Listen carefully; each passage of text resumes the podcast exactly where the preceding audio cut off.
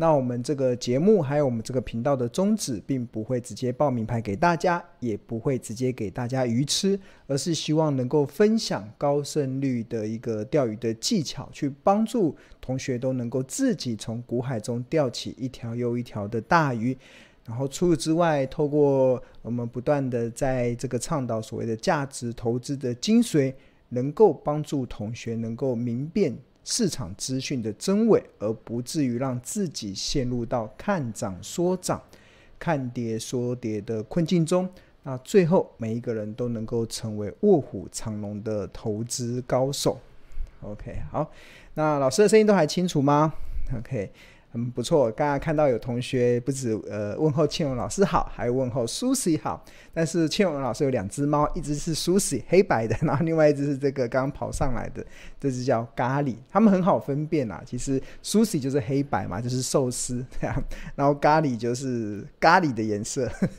所以我每一次想要让他们乖乖的时候，其实我就想要让 Susie 乖乖的时候，我就吃寿司，它就会乖乖。然后我想要让咖喱乖乖的时候，我就会吃咖喱饭，那咖喱就会有比较好的表现的。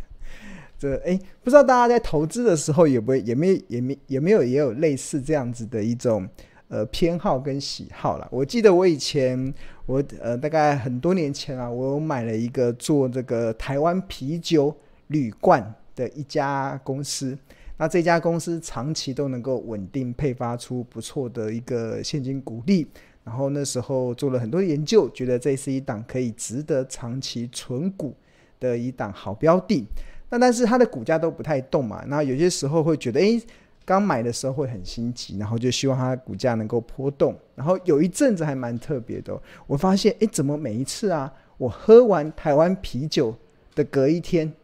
那档股票就会突然涨上去，我就觉得哇，怎么那么有效？所以我每次想要让那档股票，哎，那档股票叫大华金属啊。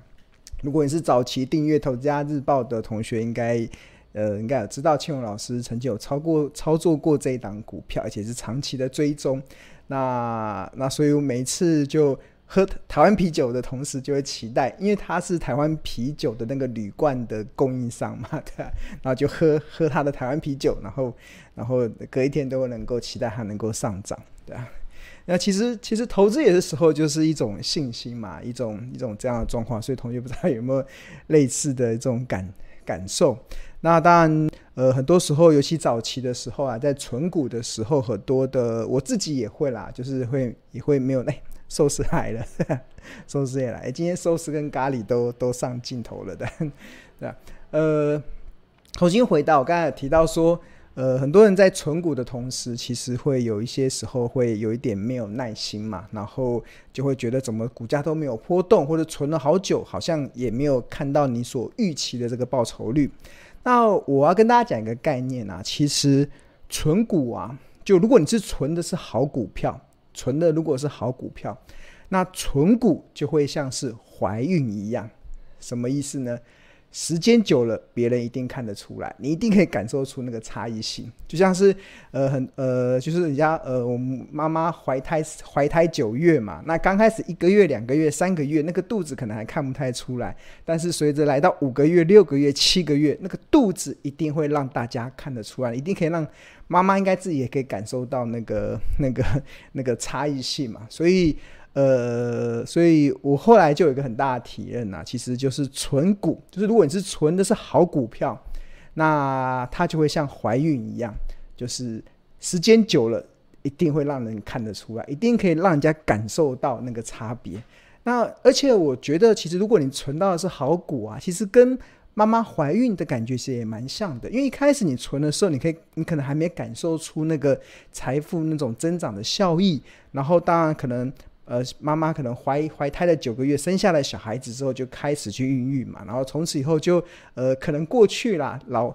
老一辈的人啊，或者是早期人总认为养儿可以防老嘛，养儿可以防老，就是你有有了儿子之后，他可以帮助你以后退休一个防老的一个机制。啊这几年变化蛮大的，这几年变化蛮大，现在这几年是养老要防儿，对吧？不是养老防，不是养，不是养儿防老，是如果你要好好的养老，你必须得防儿，对吧？因为呃，很因为这过去十几年台湾的经济的发展，那很多年轻人可能生活上的的压力比较大，那比较年年长一点的一些长辈，可能刚好搭上了台湾经济的起飞，所以在物质条件上是比较宽裕一点。那重新再回来，我讲那个那个。存好股啊，就像怀孕一样，其实时间久了，一定可以让人家看得出来。那相同的，其实也是一样，就是你只要存到是好的股票，那这个好股票一旦到了一定的一个效益之后，它以后它就会生出股子股孙出来，然后去源源不绝的去供应你你想要理想的退休生活。所以，所以我觉得这就是一个 一个，我觉得。蛮有意思，在投资的投资市场中呢、如果大家是做这个存股的，我觉得要一个很大的定见。好，那闲 闲聊完了，我们我们先回到了最近这个礼拜，大家还好吗？这这一个礼拜，大家有没有觉得哇，怎么好像台风又来袭一样？就是上个礼拜有一个强烈的台风袭击台湾嘛？诶，没有袭击啊，大概呃有来冲击台湾，然后。一样，股市的台风其实也在从过去这一个礼拜以来，其实很明显的感受到。那尤其我们看到这一波的台股，大家目前看到这个画面是标股金 APP 的这个画面。那台股今天是收在一万四千四百一十点，然后下跌了两百六十七点，哇，跌幅是一点八七 percent 哦，跌跌还蛮大的。然后如果把时间稍微再拉长一下，它过去这一个从从过去这两个礼拜吧，从两个礼拜以来，其实从应该从五月，应该说八月中旬以来，其实台股就从一万五千四百七十五点，那又持续的一万五千四嘛，又跌到了一万四千四，所以过去从八月。呃，十五号、十六号以来，其实台股又跌了一千点下来，对吧？所以，我大家的心情不知道有没有像是洗三温暖一样，或者是你觉得这个行情其实这个波动似乎都好像在预料之中。我不知道大家有没有这种预料之中的感觉了。那当然，呃，我自己啦，或者是如果你有长期在。关注庆隆的频道，还有我的节目，或者是我在别的地方分享的一些观点，大家一定知道，其实我从我在很多的地方都不断的告诉大家，其实我大概从七月六号以后，我基本上我就已经没有再买股票了，我就已经把我的手给绑起来了，对？呃，我七月六号以前，今年的七月六号以前，那时候台股。跌的时候，我那时候真的觉得台股处处是黄金，天天都便宜，所以那时候拼命的动用手上的现金进场去买一些我认为未来具有成长性的好股票。但是买到了七月六号之后，然后后来很多的好股票都弹上去了，弹上去之后我也不会想要去追，我就卖，我就耐心的等待这个行情的波动。然后在过去的这一段时间。那尤其台股每年到了七月，到了八月，其实都是这个现金股利的一个配发的高峰期，所以其实这这一两个月，大家可以明显感受到很多的现金股利陆陆续续的汇到了你的账户，所以在这过程中，我手上有了现金，然后呃，在但是在过程中，我还是把自己的手绑住了，我没有再下去买了，是因为我呃。有在跟大家分享，现在下半年台股会有一些风暴，可能会即将形成。那这个其中，尤其我们看到目前很多电子产业的高库存的这些状况，其实它都会陆陆续续的反映在未来企业的获利的表列表现上。所以今年上半年台股是出现所谓的本一笔的修正，是因为联准会的快速升息。那下半年台股就会进入到。电子产业的高库存所影响的 EPS 下降的一个状况，所以这两个相乘的影响之下，会在下半年其实会形成一个蛮大的一个一个影响。所以在这个过程中，其实对我来讲，其实最好的一个策略，或者是我想跟大家分享的一个策略，其实就是你要备好足够的子弹，足备好足够的现金。然后以备未来的不时之需，对啊，以备未来的不时之需。然后我觉得不时之需，随着最近的台股又跌了一千点下来，我觉得哎，好像那个呃，原本沉睡。我原本的现金嘛，它已经沉睡了两个月了。我的手上的现金已经就现金一直进来嘛，因为领到现金股利就一直进来，然后我都没有没有动用，我就把它放在银行去忍受那个非常低的利率。然后目的是什么？目的就是为了现在，对，啊为它又跌下来了。那跌下来，那你就有手上就有足够的现金可以去进场去捡一些便宜了。好。那当然，从现在回到我们今天的一个主题啊，我们今天一个主题叫做要做好防台准备，防台准备真的危机，你只有做好防台准备，危机就会变成转机。那但是如果你没有做好防台准备，那你接下来的这个节奏，投资的节奏可能会乱掉，因为如果市场的波动加剧。如果投资人他在心中，或者是对未来的投资的规划布局没有定见的话，很容易节奏会乱掉。那乱掉，常常会做出很多傻事。那这些傻事包含了第一个，你会把一些股票砍在阿呆股；还有很多傻事是明明有一些好股票已经跌到了便宜的好价格的时候，那你却陷入到市场当时可能悲观的氛围，你可能陷入到市场当时。看跌说跌的这样子的一个呃言论中，那你会错失了让你在投资市场中逆转胜的一些机会了。所以我觉得我过去这一个多月以来，不断的在苦口婆 心的跟大家在提醒，呃，要准备好现金以备未来的不时之需。那我也很，我也应该相信大家应该也有遵照倩蓉老师的这样子的。节奏慢慢的去把这个投资的这个正确的这样子的节奏给抓回来。OK，好，那那所以如果你的节奏目前是这样子的状况，你应该会慢慢你就会开始觉得，哎，最近的这个行情的下跌，其实第一个就不会意外了，然后第二个就会不会意外，而且你会开始觉得好像有一点点期待，有一点点期待。真的，我觉得应该。如果你节奏抓对了，那你应该对现在的行情非但不会意外，你甚至还会开始有一点期待。好，那最近其实台股会这样跌啊，其实有一个很大的关键，其实当然，呃，最最应该说，呃。电子业的高库存的这个可能导致未来的 EPS 的下降，这个可能要再过一段时间才会发酵。但是现在最直接的、最直接的影响，其实是来自于这个新台币哇持续的重贬，对啊。我做这张图的时候是九月六号嘛，那时候台币对美金是贬到三十点八五，那今天。九月七号又持续的贬到三十点，好像是三十点九七嘛，再持续的重贬一点八角。那台币这样的贬值啊，其实对台股会造成立即的杀伤力，真的是立即的杀伤力。那这张图其实是今年以来台币兑换美元的一个走势。那十二月三十号的时候，十二月三十号的新台币兑换美元是一比二十七点六九，然后第一季。台币贬到二十八点六二二，贬值了三点三六 percent。那第二季台币又从二十八点六二二贬到了二十九点七二六，又贬值了三点八五个 percent。那第三季的呃又从二十九点七二六贬到九月六号的三十点八五，然后九月七号又来到了三十点九七，所以贬值的幅度也超过三点。八 percent 超过三点八 percent，所以台币连续这样的重贬啊，其实对台股会有产生立即的杀伤力。那当然，我们这个这个部分要分几个面向来讲。第一个面向就是，呃，台币为什么会出现重贬？其实很大的关键当然是来自于，呃，美国的联准会快速的升息，那导致了。美国跟台湾之间的利差被扩大，所以对外资来讲，它很自然就会想要卖台股、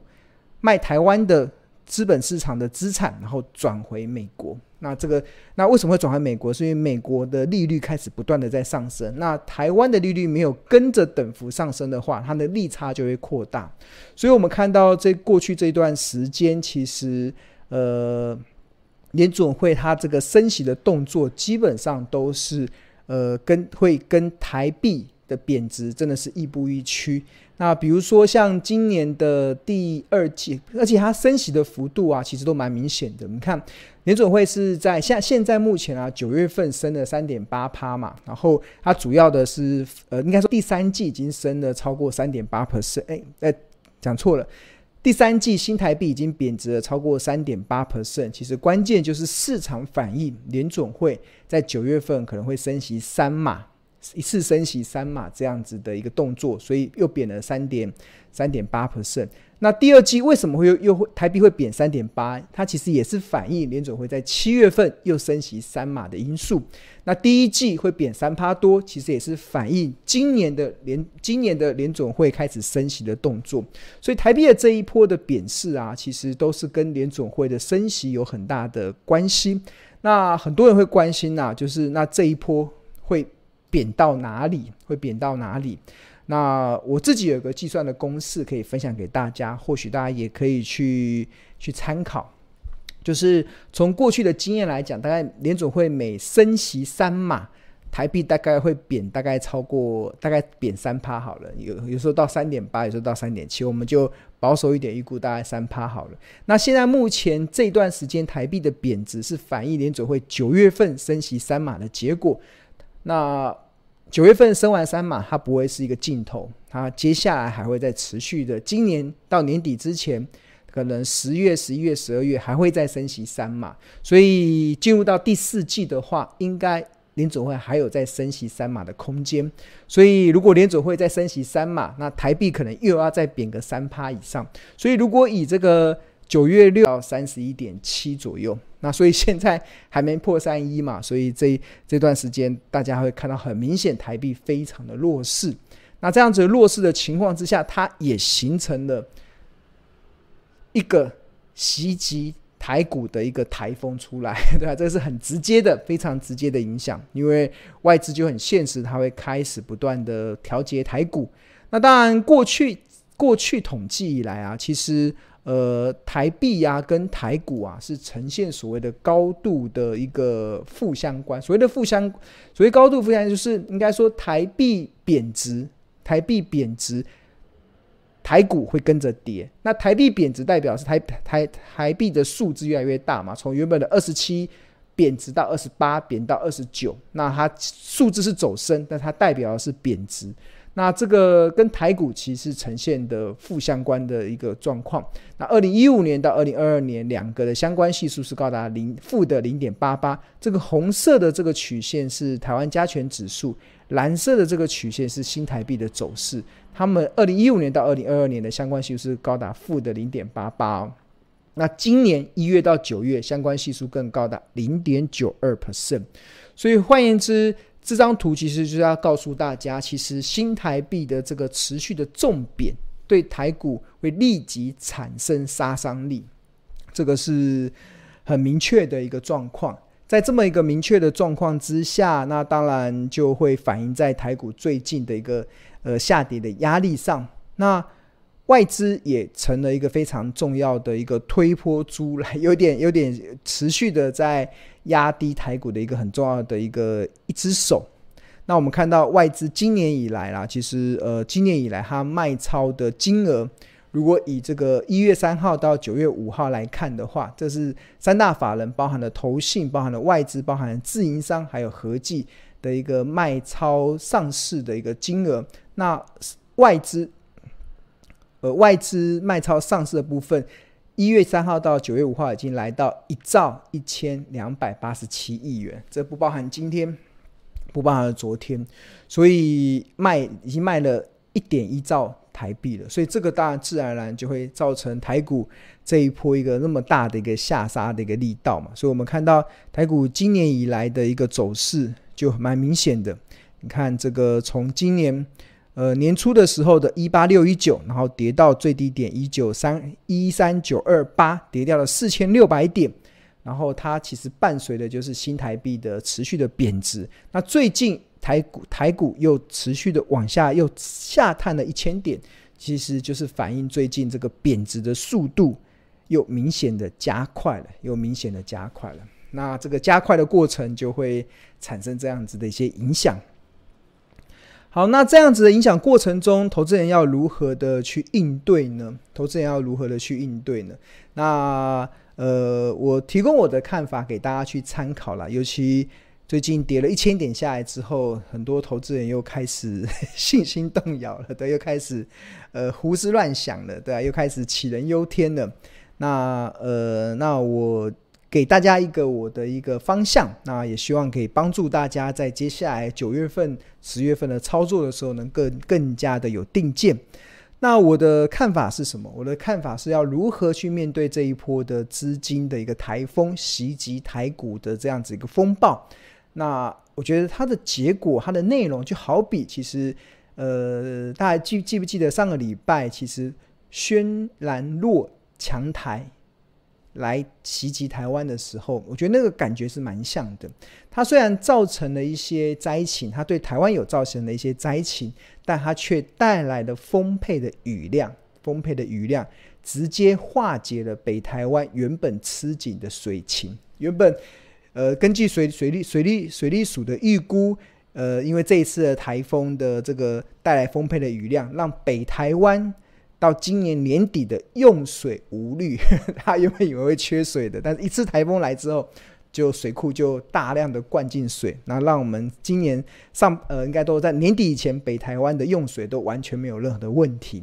那相同的啊，其实我要跟大家讲的一个概念就是，新台币的这一波的贬值啊，虽然会对台股造成一些伤害，就是外资不断的汇出的伤害，但是啊，它会直接的。去提升出口厂商的获利，这是很明显的表现出来的一个内容，就是会直接的提升出口厂商的获利。